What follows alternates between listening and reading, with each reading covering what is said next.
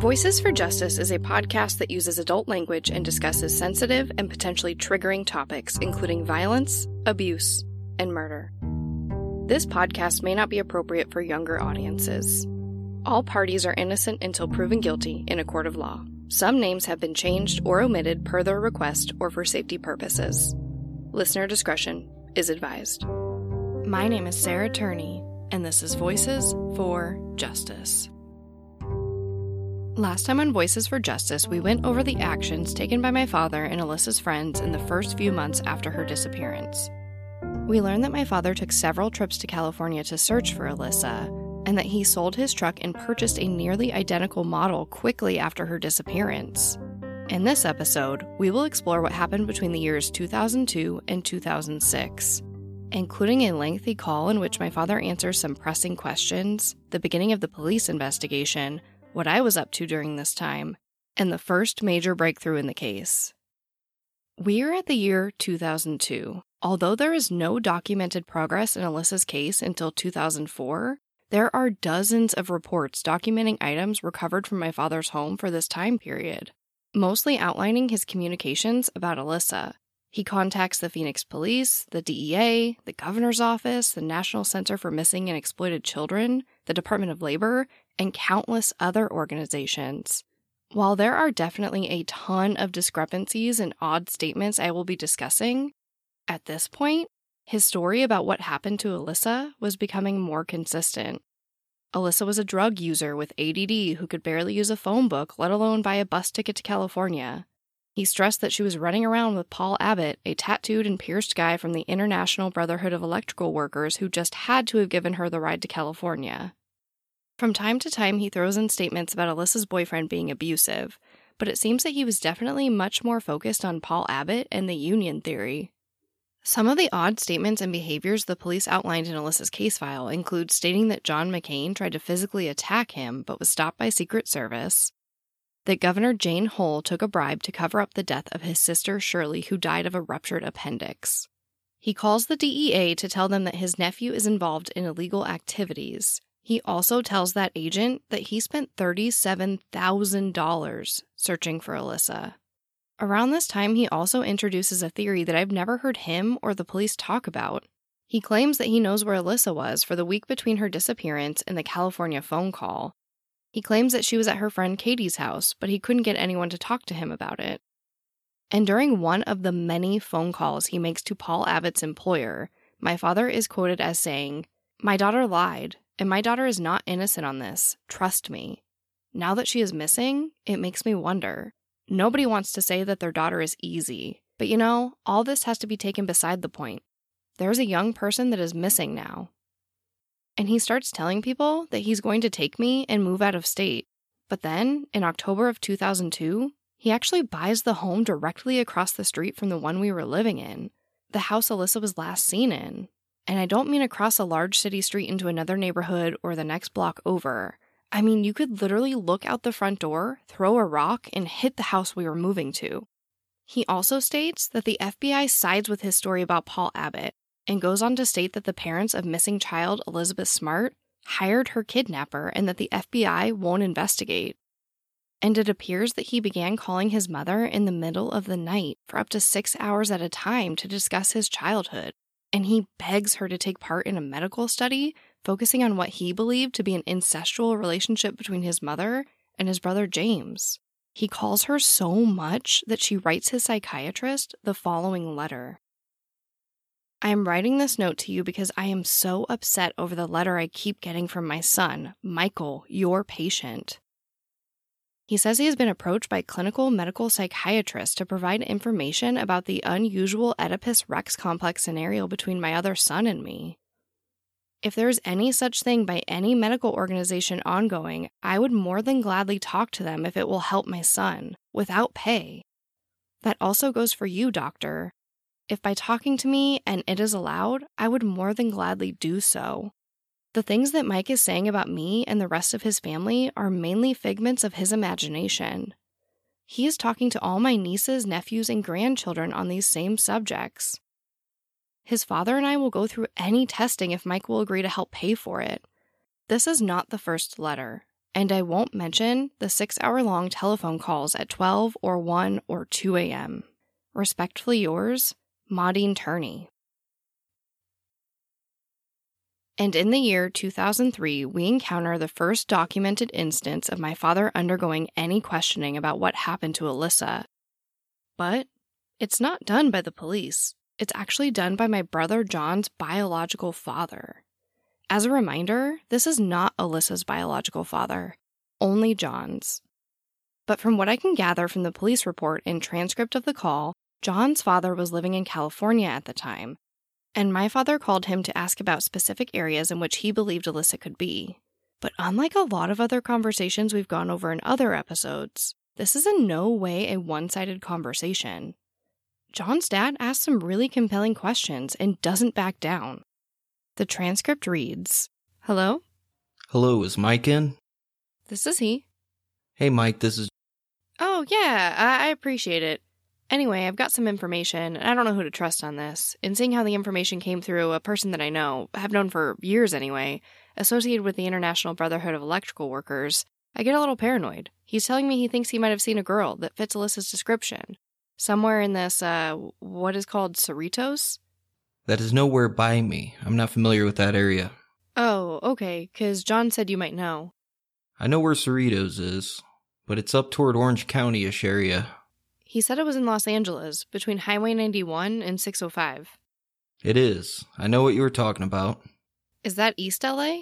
No, it's Orange County. The surrounding areas around there are Long Beach would be. Uh, just to the south of it. To the north of it would be Bellflower, Lakewood, Yeah, is that a decent area or pretty shambled up? Cerritos is a real nice area. Oh, is it? Maybe I have the name wrong. No, for that area you were giving the right cross streets. That is a real nice area, Cerritos. Well, she's hanging around that area, it wouldn't be too bad, would it? No, I think you are getting false information.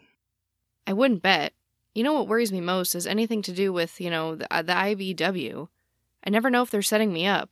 In fact, they may be involved in this somehow with that guy I've been running all over hell and back. And, and today I had a long conversation with the City of Phoenix Police Department.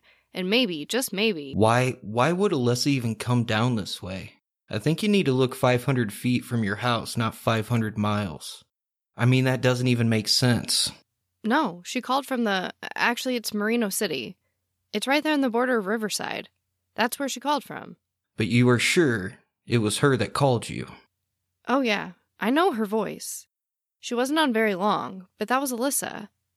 I was really exhausted and tired and going out of my mind. No, it was her that called. And when I went ahead and finally got my phone records to make sure I wasn't going insane, it was a call from that area.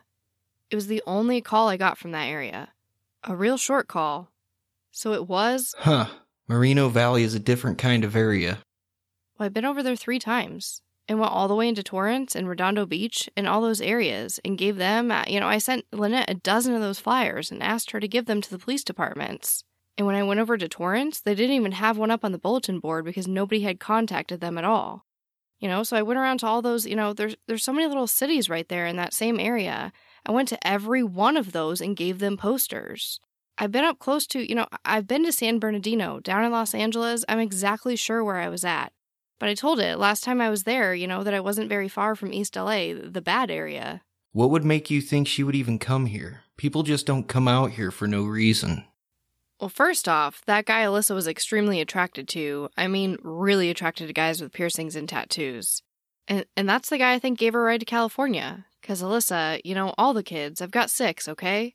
Each one of those kids, I would take them and teach them how to use a phone book, how to use bus services, how to read a schedule, all that kind of stuff.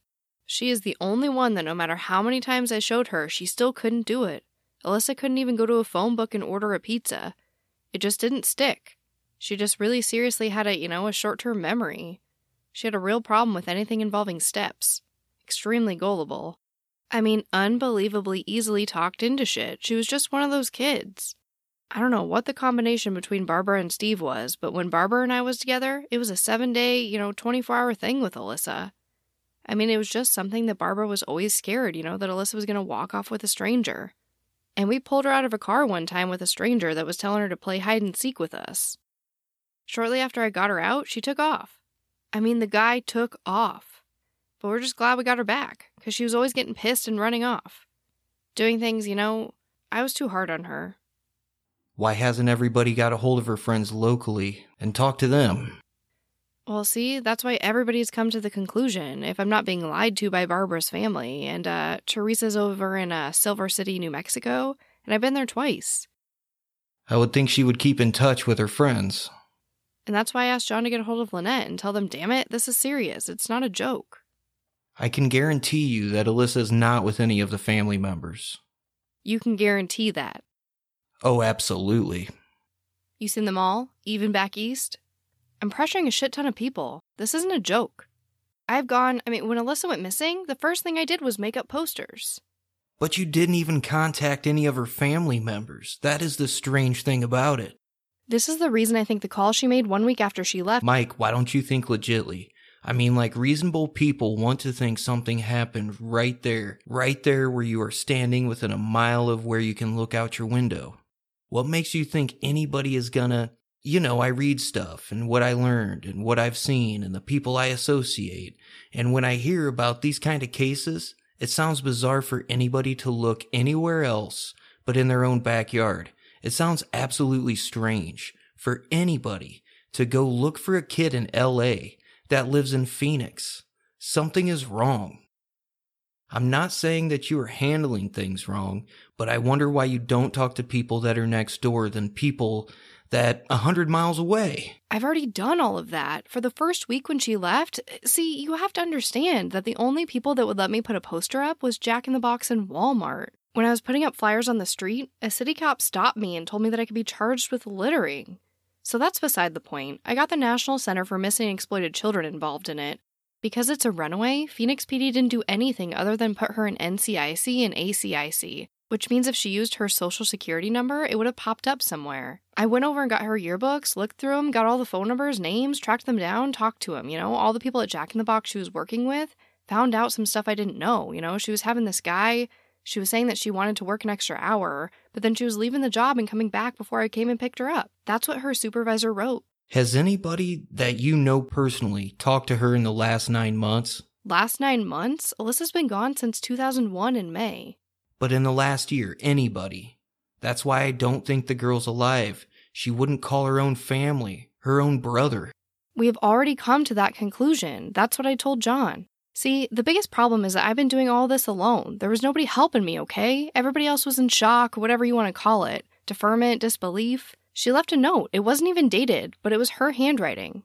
You know I've heard about this, and I've talked about, you know, asked John about it. Did you tell him she was probably dead? He didn't want to hear that. John doesn't want to hear that at all. You know you have to look at the case. You have to look at the facts. And when you don't get a hold of somebody, if they leave for a day because they are mad at you, I can understand that. Two days, I would be extremely worried. A week, something is wrong. A year?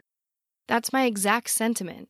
I backtracked to where she was for that week. I'm almost positive. But the people won't talk to me because they're afraid I'm going to sue them. But as far as the neighbors are concerned, Alyssa was seen in that neighborhood. They're almost positive. You know, that is another thing, Mike, but I don't see what's so scared they are of you. I mean, you can't sue anybody unless you have actually suffered some type of damages from you. I mean, Lynette feels the same way. And I go, I don't know what he has done to you to brainwash you like that. He is a normal person. What what are you acting like? You see, I never I filled out a lot of lawsuits, okay, but they were against the state for, you know, not properly doing their jobs. You know, like the EPA ignored all the contamination wells of Arizona because Arizona uses a lot of well water. About 75% of the people here use well water. Well, so I sued them to force them to basically do something about it. And of course, I didn't win the lawsuit, but it did get national, federal EPA involved. You know, they, they came in here and found out that there are some serious problems, and they've been working on it for almost 30 years now. Same way with the air and water. This valley is the desert. There's not much wind, not that much rain, you know, so all that shit's just killing everybody. But yeah, there's some lawsuits. I mean, last time I used a lawyer in my first wife situation. Four and a half years and $16,000 later, it, it wasn't over the kids, it was over bullshit. I told myself, no more of this crap, you know, screw it. I'll do it myself, you know, but you know, there hasn't been that many. I've sued the government, I've sued other people. It's just, you know, they're always worried about this. Like after Barbara died, could you believe me that Barbara's mother said that she thought I'm the one that killed Barbara? Shit, she died from cancer. But I think it is just crazy the way you are. They were hurt. That's just that's just what it is. They were hurt.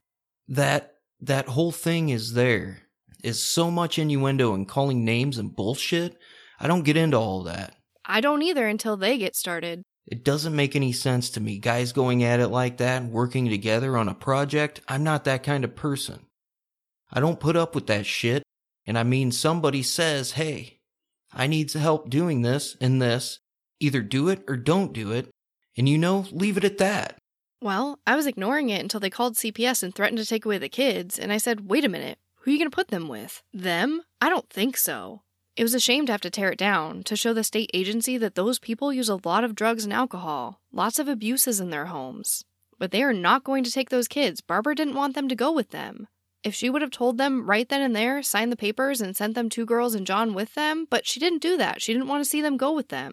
She told them that, so that's old garbage. I'm not concerned with that. You know, as far as all that, I, I've been all over the place, looking at the drug areas, the various places I thought Alyssa was, you know.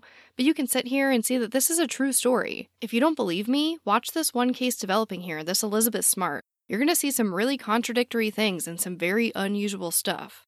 But I mean, this is something where your daughter just turned up writing a note and disappearing off the face of the earth. Sounds pretty weird. That's right, that's exactly what I've tried to convince them of. That's one reason why I heard the rumors, you know, from this guy in the company that was installing cables and telephone computer stuff at the high school. The guy with the piercings in his neck and tattoos and stuff, all down, you know, hanging out of the jack in the box. He's one of those guys that Alyssa was leaving with, you know, now, which I suppose he's married with a baby, you know, but when I got a hold of this guy, they were having a conversation. I was just trying to find out. I'm not expecting anything foul at the moment. I'm just asking, you know, trying to find out who in God's name gave her the ride to Los Angeles. Knowing Alyssa, you know, it's very doubtful that she could have even booked a bus over there. But what is giving you anything about LA?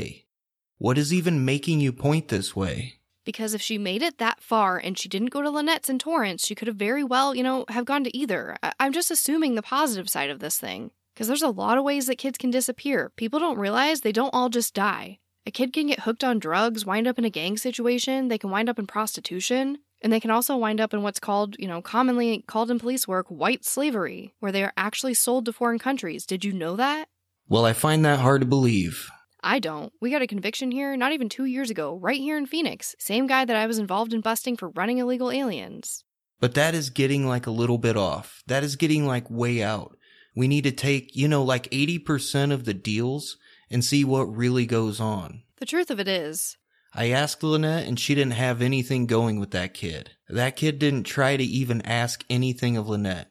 There was no good relationship between Lynette and your daughter. No, they didn't even know them. They didn't.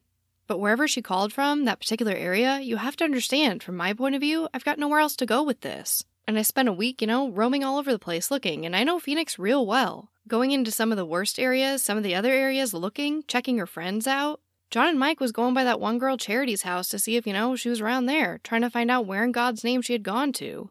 And I'm handing out flyers all over the place, walking, you know, 'cause screw the cops. I still handed them out, even when I was, you know, checking out people.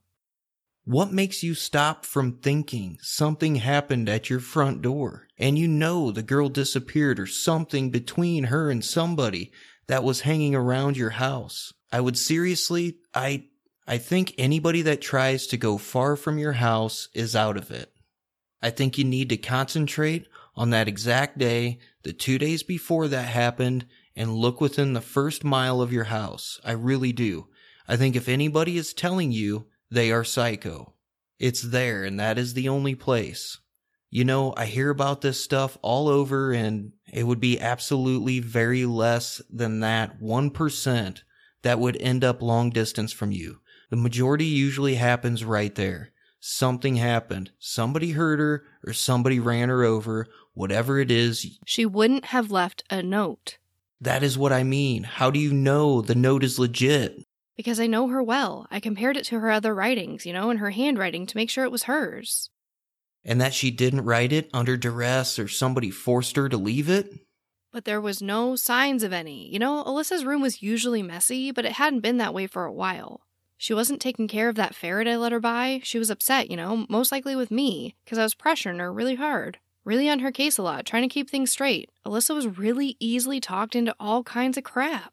How about somebody that was hanging around with her every day? Somebody that was visiting her? Oh no, I went all over the school. In fact, her friends, you know, when I started calling them, I called some of them that had gone on vacation because I thought for a while maybe she went on vacation with one of these people, you know, God only knows. Some girls helped me hand out flyers, you know, because my family wouldn't do it. Sarah got a little involved, you know, but John and Mike never did. I was really disappointed in that because I love them a lot, but you know, they just didn't get involved in handing out the flyers. You really have to walk door to door like I did this entire neighborhood. And her boyfriend didn't disappear at the same time. No, her boyfriend was still here. In fact, he helped me get some of the numbers together. He was completely shocked himself, yet he was a part of the problem. Because he and Alyssa were fighting a lot. You know, at school he called her stupid in front of everybody. That's what her friends told me, giving her a hard time because Alyssa again has that, you know, she can't remember things, and she was doing a lot of stupid stuff. She wasn't mentally retarded or anything. She just had a problem, right? Yeah, most people don't know about ADD. They think it's always, you know, the type of people. I don't think it affects them that drastically. I've known people with it and. Well, would you believe that a quarter of the studies, because I did this for four or five years and fought the state over it, and I won a lawsuit against the school district because they harassed us after trying to get Alyssa tested and placed. You know, 20% of them children who are true ADD cannot be helped by medication. And it really involves what's called a birth defect at birth. They are born with the front part of their brain not fully developed. What happens is they have short term memory loss. They perform poorly on tests. They function normal. Alyssa was talented and gifted. She could draw, not as good as John. John is extremely gifted in drawing, but Alyssa could do the same thing. She had many talents beyond that, but she just, when it came to taking a test, you know, couldn't do math at all, never learned her multiplication tables, in spite of Barbara and I hiring a tutor. She just had a difficult time with anything that involved multiple steps in memory. She was quite a bit of trouble, especially schools over here where they're ass backwards in Arizona. We're not much on helping the mentally ill or education over here. It's really extremely bad. So no, I all those things have been drastically done. Went all the way around, actually from a center circle as they call it, started working out. Looking for areas that I might assume where I didn't assume, anything anybody told me, I immediately went out and checked out. I went without sleep for maybe, you know, maybe 6 or 7 hours in a week. That's when the phone call came. I had just dozed off, and maybe that's why I thought I was dreaming. But then my mind senses told me enough. I jumped out and ran over the road because I thought I could hear freeway noise. I thought she was maybe on the freeway right here next to us for some stupid reason. Probably because I was tired. By the time I got back, somebody else had called. I had that star 69 or whatever. It, it was last call return, you know, but it, it probably wouldn't have picked up because, you know, the number she called from was an area code 91916 or something, which was that Riverside area. But I didn't know where she called from because the phone company wouldn't give me the number. I had to sue them to get the phone number. The police department, in spite of me telling them, look, this is an endangered child. National Center for Missing Exploited Children, you know, if you ever saw one, her posters there basically classified her as an endangered runaway. How were they able to pull up a number that was not collect or anything? That was just a direct call? And usually phone booths are almost impossible to. No, they're not. They've had the technology since I was a deputy sheriff. The point of it is that the phone company is charging $350 per 24 hour period per person, even to the police departments. Except in the particular case of the customer, if you if you want to get the information, you're going to have to get a subpoena, whether you get it through the police or through a civil suit. So you have to get it and set it, and it took about six weeks by the time I almost got it. By the time I got the phone listing for the day she left, I checked to see who she called, or, you know, or who called her, and there was nothing there. The date that she called back, about a week later, you know, check those numbers out. The only odd number on there was the one in California. And believe it or not, they wouldn't even tell me where the location was. You know how I found out where it was at? I kept calling the number and somebody finally answered. It was a payphone at one of these convenience stores, you know, combination of Taco Bell or something and a sandwich place or whatever. It was a gas station. And as soon as I did, I rented a car, the kind that Alyssa liked, figuring that maybe she was going to be, you know, out hanging around that area. Because the people said that was an area where a lot of the kids hang out. But did you talk to her long enough to confirm you're sure it was her? Well, you know, it had to be her because, you know, it, wasn't a very long call. I just kept saying, Alyssa, is this you? And she finally said, Yeah, it's me. And then she started rambling shit about how I fucked up her life, you know, and she couldn't stand the way she was being treated. I kept saying, Alyssa, is this you? Repeating it two or three times. I can't remember how many times I repeated it. And she said something like, I thought she said fuck off or something. I don't know if she was talking to me or somebody else, but then she just hung up. It was a real quick conversation. I was real tired. And again, like I said, I even doubted myself whether or not that was Alyssa. But once the phone numbers came in and I verified that it was one in that area, she almost literally vanished off the planet, in my opinion. What would make her want to take off from home? Too much pressure. I watched her real close. I was on her all the time, watching Alyssa, and deservingly so. Every time I released her for a moment of freedom, hell, she would go off with one of her friends. You know, one of her friends, thank God, brought her home one time. She went over to another person's house. She was supposed to be going to the store and get a drink or something. Instead, they went by the other girl's house and they went out back, and her dad had some beer sitting out on the back porch, so she just popped, you know, according to the other girl, like the top off four cans. And Alyssa didn't know how to drink like a lot of ADD who died this way. She just guzzled four cans of hot beer and she passed out. Thank God the one girl had enough sense to roll her over before she threw up and drowned in her own vomit. How old was she? When she left, 17. She's going to be 19 April the 3rd. I'm hoping I get a miracle, like the smart situation. If Alyssa is still alive and, you know, basically got herself in a drug situation or a forceful relationship with someone. But the point of it being is that I've already gone the circle one time. I'm coming back on information a second or third time in some areas. Going back and talking to other people, going back and working this situation to see if somebody else saw this guy with the goddamn tattoos and piercings in the neck. Piercings in the neck is really rare. You might see it a lot in San Francisco or down in LA, but you don't see it much over here. When I called this guy's work that was hanging around, the woman knew, just by the description alone. She knew exactly who the guy was. And he's no longer there. Seems like he had a problem messing around on the job, you know, with these school jobs and they were doing other areas with the teenage girls. And there's a rumor, according to these people, that he had prior sex offense. Well, how come the police don't pursue it?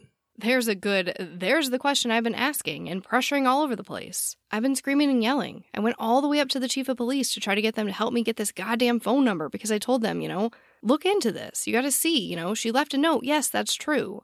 But she is in trouble. I can tell you right now because by this time, this was the second or third day or something, fourth day, you know, since she was gone. She would have at least contacted her brother John because they were really close. And I'm hearing from the relatives that she's not calling and they want me to get statements from these people. What proof do you have? This is what the city of Phoenix is telling me. Then they started whining to me when I went all the way up to the chief of police and it came back down the other direction. The sergeant that was over that quit now and gone into private business or something like that, you know, like the National Center for Missing Exploited Children, because there's a lot of money in that, by the way. Walsh and his wife, who are splitting up in a divorce, you know, they've just given themselves a raise that is federally funded, by the way. They are making a couple hundred thousand dollars a year off that apiece. A lot of money in that business. In his most wanted program, and now I guess he's got a private talk show. But you know, they've done a lot, more than a lot of people did. At least they didn't bullshit around. But again, they were shocked, and they told me that if Alyssa calls again, to call them, they'll help me get the phone number so I don't have to wait six weeks. It's total political bullshit about paying that kind of price for something that I know about, you know, for a fact. And I've got a friend, you know, got out of the army together. Actually, we went in together and went out the same day, you know, that worked for Mountain Bell and these various companies involving that data they store. And yes, right now, especially with this new stuff going on, they can monitor almost every phone call in America with the Carnivore and the Patriot 2 Act. Stuff is just unlimited. They are monitoring cell phones, email. I wouldn't do and joking around on email computer if I was you. That's some serious shit. I just don't really understand the situation. Like, this shouldn't have happened. This is something that there's no one to blame for leaving home but me. I was hard on Alyssa, trying to get some sense into her, but she just kept forgetting. It's like you would tell her over and over, and she would come back when she made a mistake and she would say, I kind of screwed up, didn't I, Dad? I say, Well, that's all right, honey. We'll get through it, and whatever happens here and there, she was a good hearted person, but really an airhead. Nobody was hurting her over there. Being mean to her? Nah, there was never any physical abuse, never any sexual abuse. Though Alyssa and them started screaming that because when she saw that John started using that, and this is the frank truth, because Barbara's relatives, mainly Teresa, and them was talking John and, you know, making whatever he would say 10 times worse. And calling Child Protective Services saying that John was their source. When we got down to find out exactly what was going on, you know, what John was doing, they, they wanted those girls and they thought they was doing that, you know, Teresa was over there in Illinois working for CPS. They thought that was going to take care of it. Unfortunately, the audio tape recovered by the police is stopped mid sentence and ends here. But this is where the case records documenting the investigation into Alyssa's disappearance begin. This episode of Voices for Justice is brought to you by Quince. The weather is getting warmer, which means it's time to put away all the sweaters and pants and say hello to shorts and t shirts. I absolutely was looking to update my wardrobe without spending a fortune and I went right back to Quince for that. I personally don't love trendy clothes that I have to replace every few months. I am looking to build my solid core collection of essentials, and with the huge selection at Quince, I can do that.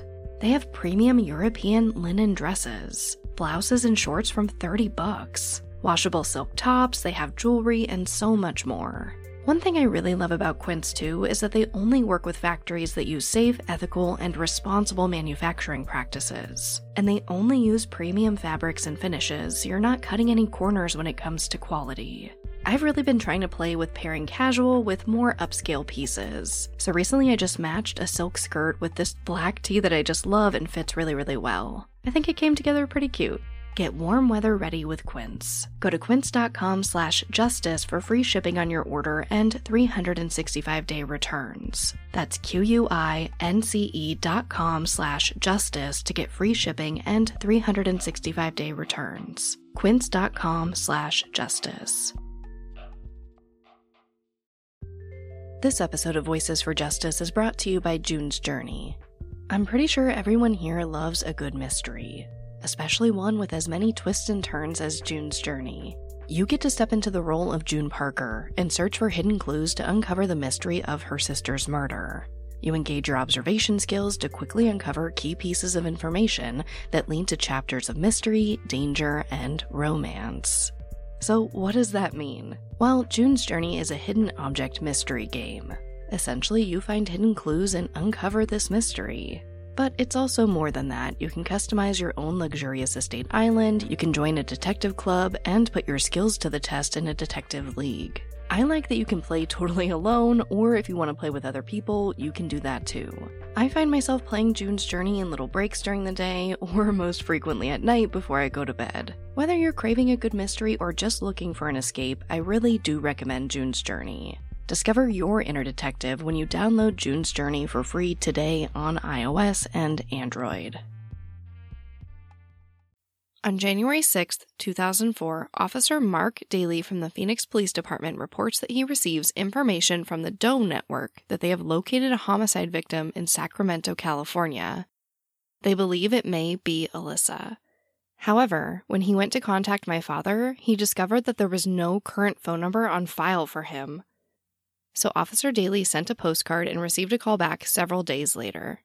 They discussed that the homicide victim had perfect teeth and a plastic sealant applied to them. My father states that Alyssa did not have a sealant applied or perfect teeth, but agrees to send the dental records. The records were not a match. And here is something in the timeline that really stood out to me. The police recovered a receipt from February 11th, 2004 for a storage unit this is a storage unit I didn't know about. And why this stands out to me is because at that time, our backyard had at least three large storage sheds. I literally called it Shed City. And none of the sheds were absolutely full. So, why he needed this extra storage and what he put in there is a mystery. It's around this time that we meet Detective Erin Murphy from the Phoenix Police Department the first detective I ever met on Alyssa's case. Although at this point, no one in the family was interviewed, they did ask me and my brother John to come down and submit DNA in order to cross reference it with unidentified bodies matching Alyssa's description. And despite telling John's biological father that Alyssa's social security number was already in the National Crime Information Center, a nationwide database run by the FBI that would monitor the use of this number, on August 18, 2004, Detective Erin Murphy adds Alyssa's social security number to the NCIC. In the report, she states, I have just received this from her father, Mike. And at this time, Murphy begins working some leads in the case presented by my father. He tells her that he saw Paul Abbott with two union members, Steve Spear and Gary Maynard. Officer Murphy asks how they are involved, and the report reads he stated that he had been told by a Bob Whistler and a Jack Gibbs that Stephen was offering someone money or a job to get a photograph of one of Mike's daughters giving someone a blowjob. Mike stated that both Bob and Jack are deceased. And it appears that she also listened to my father's cries to investigate Paul Abbott. Because on August 18, 2004, Detective Erin Murphy states that Paul Abbott is named an investigative lead along with Steve Spear and Gary Maynard. And on August 19th, 2004, she interviews Paul Abbott. At first, he didn't remember Alyssa, but Murphy sparks his memory. And then Paul recalls the chatty girl at the drive through window at the Jack in the Box. He said that he remembers her telling him that she had some trouble at home and wanted to move to California with a friend. Paul then mentions that he was very transparent about this fact to our father who had spoke with him previously. Murphy then asks Paul if he's a part of the union, to which he replied, I'm not a union type of guy. He is then asked if he's familiar with the name Steve Spear or Gary Maynard. Paul says the names didn't ring a bell, but he gives Detective Murphy the contact information of a man who he previously worked with that might be able to help identify the men. Murphy then proceeds to call Paul's former employer to ask for the reason of his separation from the company. And the woman informs the detective that it was due to excessive tardiness. So, Paul Abbott wasn't a member of the union and wasn't fired for hitting on young girls or messing around on the job like our father stated. And at this point, the police don't pursue this lead any further. At this time, I could have never imagined that our father could have harmed Alyssa, or even that she could actually be dead. But time was passing, and suspicions were growing. And I didn't know it at the time, but most of Alyssa's friends already considered our father a prime suspect. And understandably, none of her friends expressed these feelings to me at this time. Except one Jessica. She was the first person to tell me that she believed our father killed Alyssa. I was at a record store with my friends and I ran into her.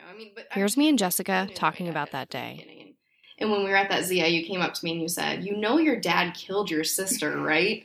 Like, I, I don't, I mean, and it's possible that you were like, Hi, hello, how are you? But that's no, what's stuck in my mind. it's probably likely that I was just like, hey, I know your dad fucking killed her. Yeah, well, and fair enough. Like, thank you for doing me that kindness. And I, I, I didn't remember what I said to you. I still don't remember, but you do. You remember me saying something back, you said it wasn't possible. Yeah. Which is how I felt. Yeah. Yeah, and it was like, I don't know. I think that was the last time I saw you, even just around. But just the way you insisted that it wasn't possible because of the way he treated you was the complete opposite of her. And I was just like, ugh. but I was just so angry about all of it. And you're just like, yeah, my dad is so nice. He lets me do whatever I want. He doesn't even make me go to school. He lets me smoke weed every day. Yeah. And then that just made me more angry because I'm like, what the fuck? He was so not that way to her. He was Right. like creepy controlling. Honestly, I was in no state of mind to hear Jessica at that time. But again, pretty much all of Alyssa's friends felt the same way Jessica did.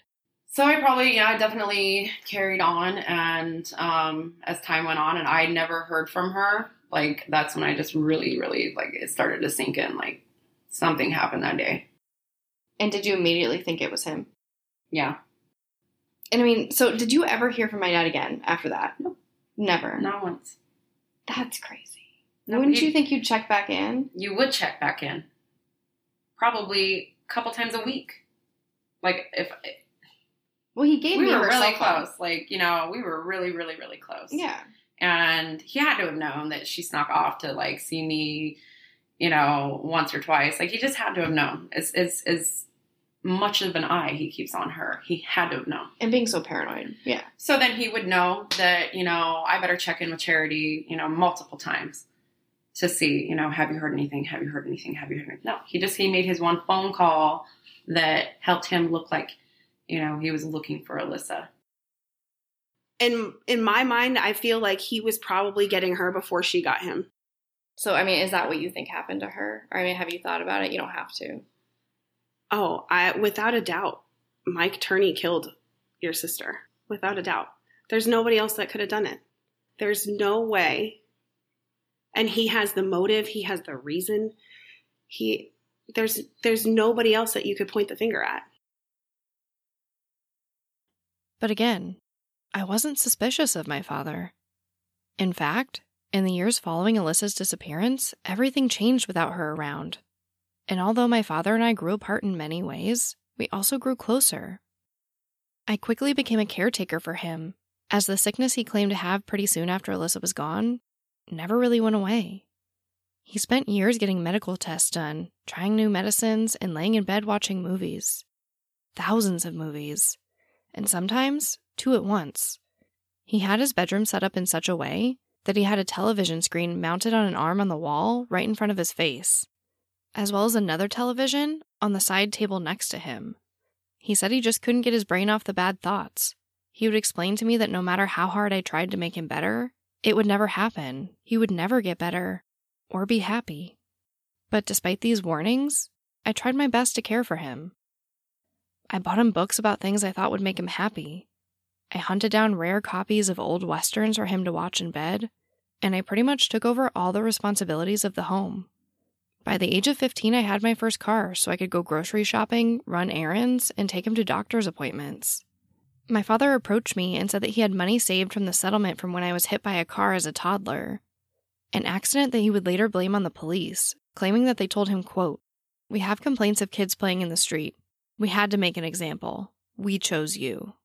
So with my conspiracy car accident money, he gave me a choice. I could have the scars from the side view mirror of the car hitting my face removed, or I could have a car. And although I didn't get the 1965 rusted out Mustang or the 1980 something Crown Victoria I asked for, we settled on a sturdy 1984 Mercedes.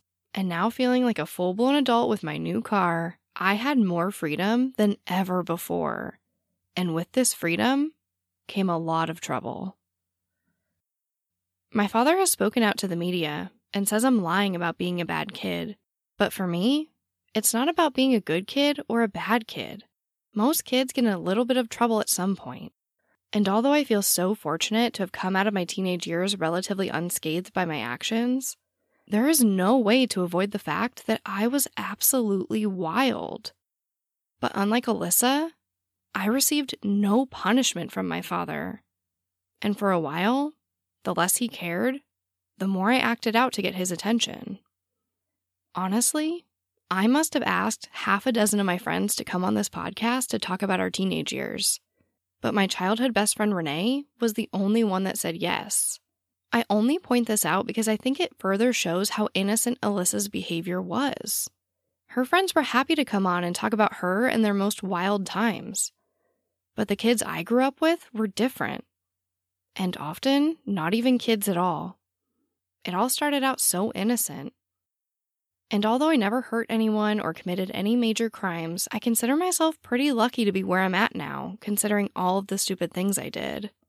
My teenage years could be an entire discretionary tale in itself. So I'm just going to skim over the highlights to point out exactly how differently our father reacted to what Alyssa did and what I did. A few months after Alyssa was gone, I was arrested for shoplifting. I received no punishment from my father. By the age of 13, I had a 17 year old boyfriend that I openly told him about. Said boyfriend and I would frequent a Motel 6 off the Interstate 17 where he sold drugs. I would stay with him for days, not even returning for school. By 14, I broke up with my boyfriend, and my friend Lacey moved in with me and my father. We were all at the store one day, and I turned to him jokingly and pointed at a mini fridge and told him he should buy it for us and fill it with beer. And his response was to ask us which color we wanted and which beer. So we went home with my new white mini fridge from my master bedroom and two cases of Smirnoff ice. On another occasion, Lacey and I came home intoxicated. My father was sitting in his recliner watching TV, and as soon as we entered the door, he turned to us and said, Do you guys really want to get fucked up? Take these. And he handed us each our first Oxycontin. Lacey and I spent the rest of the night throwing up. While we have so much documentation of my father telling the police that one of the factors that made Alyssa, in his opinion, such a bad kid was the fact that she was caught with marijuana and she was caught drinking. It was to the point where Lacey and I openly smoked weed, drank, and did other drugs in the house. Not only were we not being punished for these actions, we could literally walk up to my father and ask him for money for weed, and he would give it to us. By the age of 15, I started dating a different boy, this time an 18 year old drug dealer. But for whatever reason, my father actually cared a little bit more about this one. I had all but moved into his house, but no matter how much I tried to convince my father that my drug dealer boyfriend was the love of my life, he just wasn't having it. He even threw a punch at him at one point, warning him to stay away from me. And it got so bad that my father had to call the police to get me out of his house. He told me I couldn't go to my boyfriend's house anymore, And as a child who never had any rules, I outright refused and told my father that I was running away to California, just like Alyssa. I then proceeded to drive myself to my boyfriend's house and hide my car in his backyard. But my father wasn't buying it. He, my brother Mike, and a few of his friends came over to my boyfriend's house along with the police. They didn't see my car, and my boyfriend and his father vouched for me that I wasn't there. But then I looked out the window and the police saw me, so I went home. Correction, I raced home. I ran to my room where Lacey was waiting and understandably confused. I pushed my dresser in front of my bedroom door and went to bed while my brother Mike banged on my door and demanded I come out. But when I woke up the next day, I wasn't in trouble. In fact, my father and I didn't even talk about it. And I didn't stop seeing that boy. But one day, my father invited Lacey and my childhood best friend Renee to lunch. And I didn't know it until making this podcast, but apparently my father had quite the scheme to get me away from my boyfriend. But I just I remember this one time when you were dating your older boyfriend. Yeah, your dad took I out to eat and was like, "We got to break them up." And then he told us he had cancer. That my dad had cancer. He told us he had stomach cancer. And like he ordered himself rice. We had him take us to PF Chang's. He said we could pick wherever we wanted. And he wanted to take us out to eat. We ordered whatever he wanted, and he ordered himself white rice. And then he sat there eating white rice, and he said, "I can't have normal food because I have stomach cancer." So then that was all he said about it. But he, did he say don't tell Sarah? I think he did because that's mean, he must happened. have. Yeah, because what we would have said something, so he must have said, "Don't tell Sarah." What? And you guys were like fifteen. No, 16, we were young we yeah. were babies and he then he said we got to break up sarah and her boyfriend we had to figure out how to do it what do you think if i hired a girl to like flirt with him kiss him and like i got pictures i think he wanted us to like say that we saw him or like Oh my god! like wanted us to be in cahoots with him why have we never talked about this? I don't. Well, because your dad asked us not to say anything, Yeah. and, And you trusted him. For some reason, I didn't want to betray that trust. No, which know? I get, and it's fine. Yeah. I and then it was just kind of I moved on, and then it's like this is just like something that has been filed away Yeah. forever. Ugh. So yeah, that was one thing that like 100% happened. Wow. So I mean, I, okay, but to be fair, he wasn't like that with all the other boyfriends, but this one particular one, absolutely. Yeah. So like, is that's still like that's so crazy to me to break us up. I mean, I think he was really afraid that he would have lost me forever. Um, I mean, if we break that down and I'm not a teenager, your father took me to lunch to ask me if it would be if I would help him hire a prostitute to hit on your boyfriend to get you guys to break up. and I was fifteen. And you know the fact that I that I both didn't tell you about that. How like how did To we- this day, to literally right now. It's been over 15 years. It's so like, that's a really yeah, like so it's just very interesting how he was able to convince us to both keep that a secret. Dude, is he's so believable. Mm-hmm. He's really smart. He's a really smart person. He's a master manipulator. I will say that.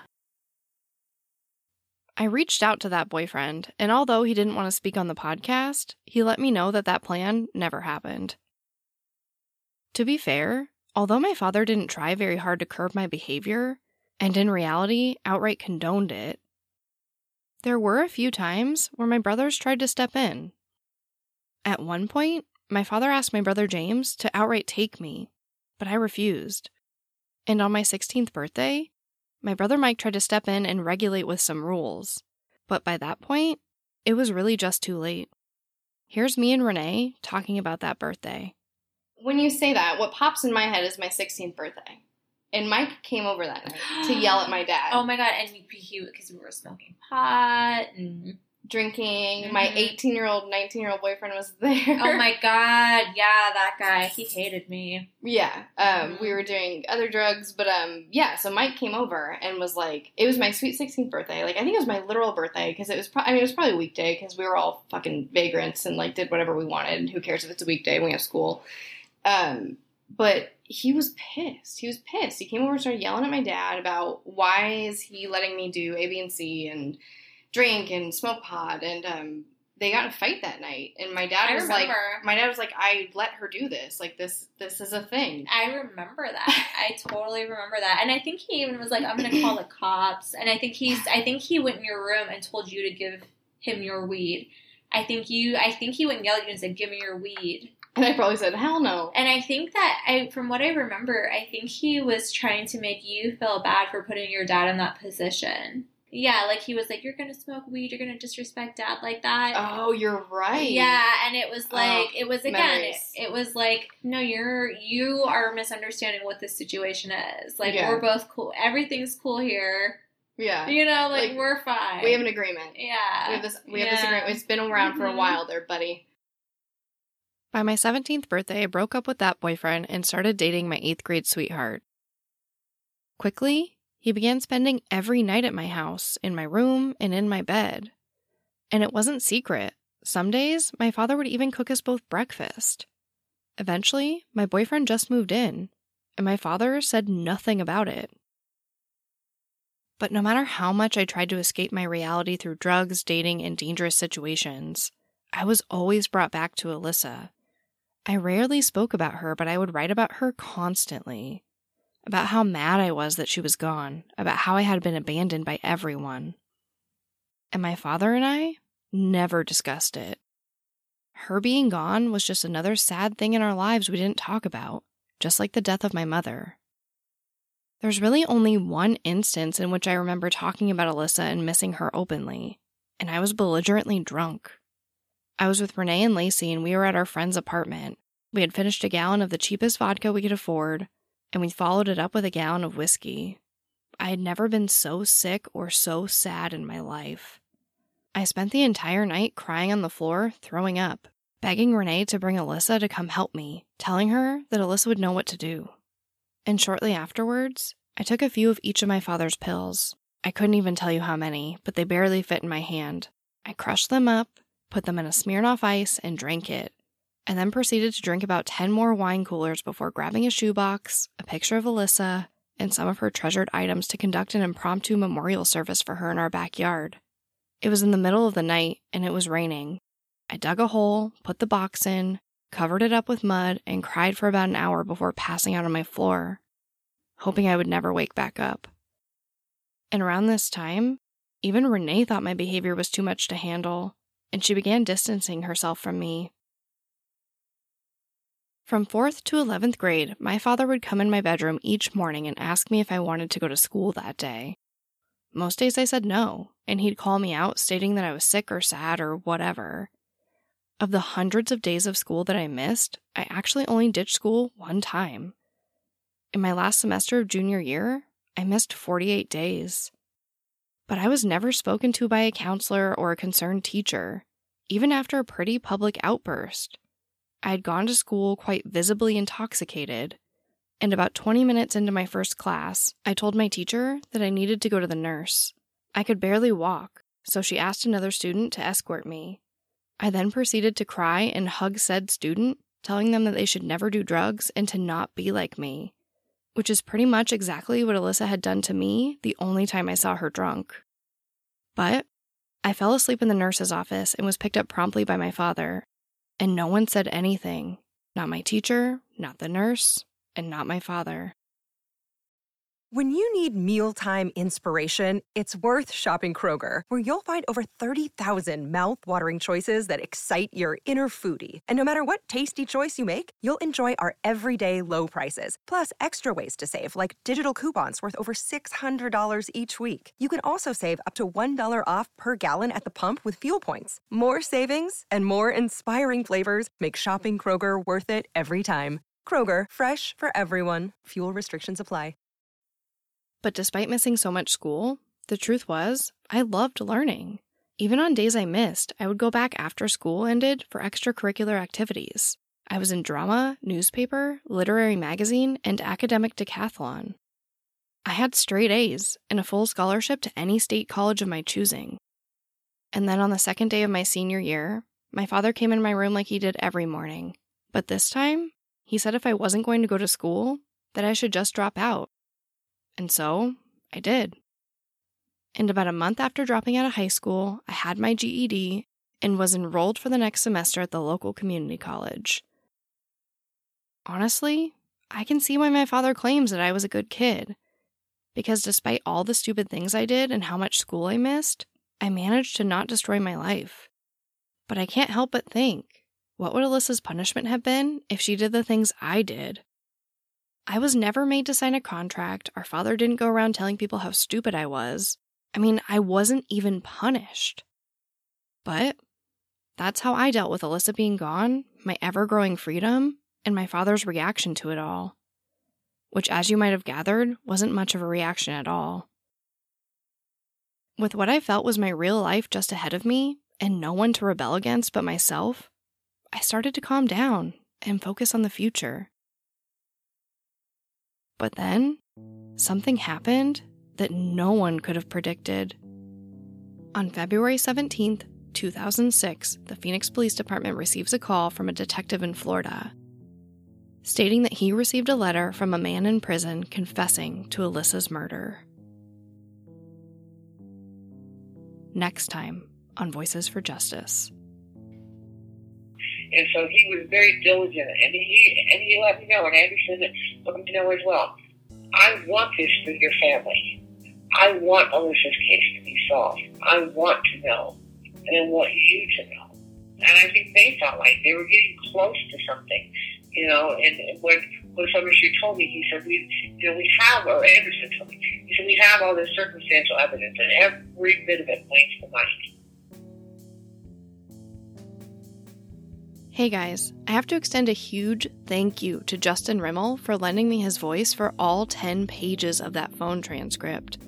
Justin creates some really cool podcasts, including Sweetie Anna, Public Enemy Number One, Mysterious Circumstances, and he even creates a true crime podcast for kids by kids called Mysterious Circumstances Junior. So if you haven't already, definitely go check out his work. Voices for Justice is hosted, produced, and edited by me, Sarah Turney. If you want to learn more about Alyssa's story and how you can help with the case, visit justiceforalyssa.com. And if you love the show, it would really help if you gave me a rating and review in your podcast player. Thank you so much, and I'll talk to you next time.